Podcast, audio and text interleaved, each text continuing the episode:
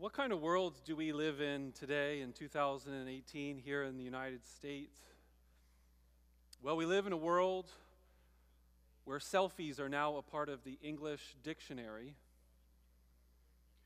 where social media has created a frenzy of people wanting to pursue being liked, where comments and lots of friends or followers helps us determine our value and status, where we portray to the people in the world not who we really are, but who we want to be. For example, how many of you, when you use social media, do you find yourself or others around you as you have looked around? Are they telling you about the horrible fight they had with their children or their spouse last night? Or the amazing trip they had to some sort of zoo or something like that?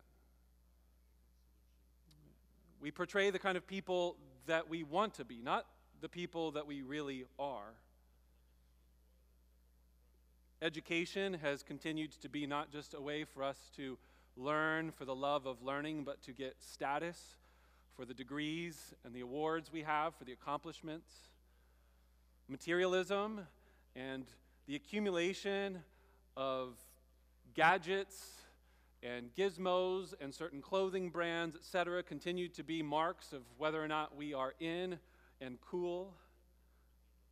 Our children's success in our sports or activities, the trying to keep up and fit in and follow the general flow of the culture has created us to be obsessed with our image.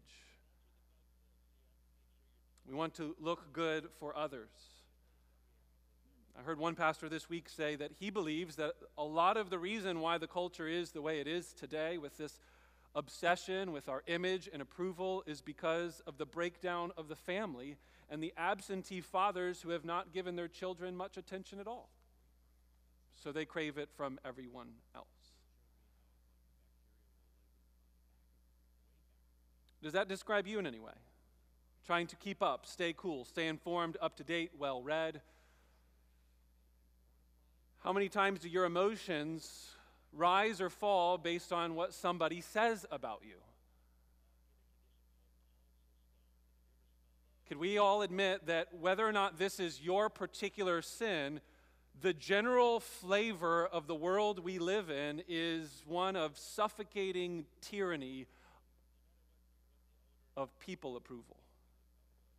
And I want to ask how can we break free from this and live as different human beings? Or are we just one more selfie, one more post, one more like, one more educational degree, one more boast and brag away from further chains, tyranny of people approval? I hope that this short introduction does not need much more elaborating for you to realize we need Jesus' teaching in Matthew 6 more than ever.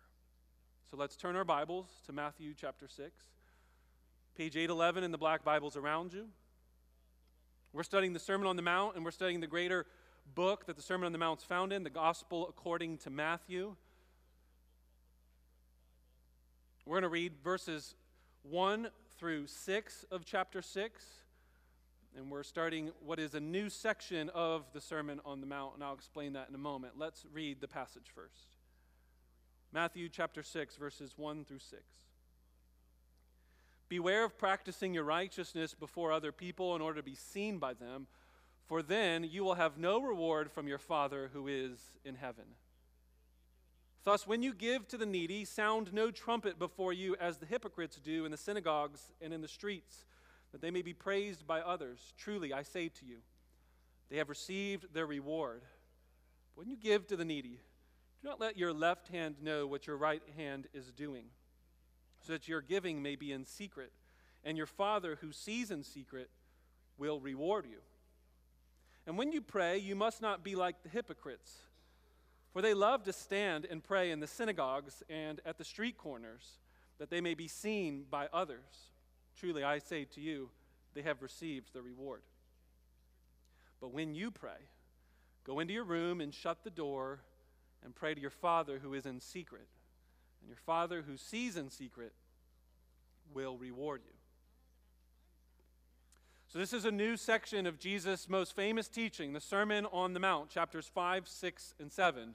So, there's three chapters, and so these are the middle section, the center of the message. And what we'll find next week is that the center of the center is the Lord's Prayer. But before the Lord's Prayer is this section on beware of, and then it says, practicing your righteousness. And that should clue our minds to what we've been covering in chapter 5 because I've repeated almost every week that the thesis statement of the Sermon on the Mount is where? Chapter 5, verse 20. Thank you. Somebody was listening these last several weeks. Look at verse 20. For I tell you, unless your righteousness exceeds that of the scribes and Pharisees, you will never enter the kingdom of heaven. And then notice the pattern. You have heard that it said, but I say to you, and that continues all the way through chapter 5. And then we see the phrase righteousness for the first time since verse 20 in our verse, chapter 6, verse 1. Beware of practicing your righteousness before other people in order to be seen by them.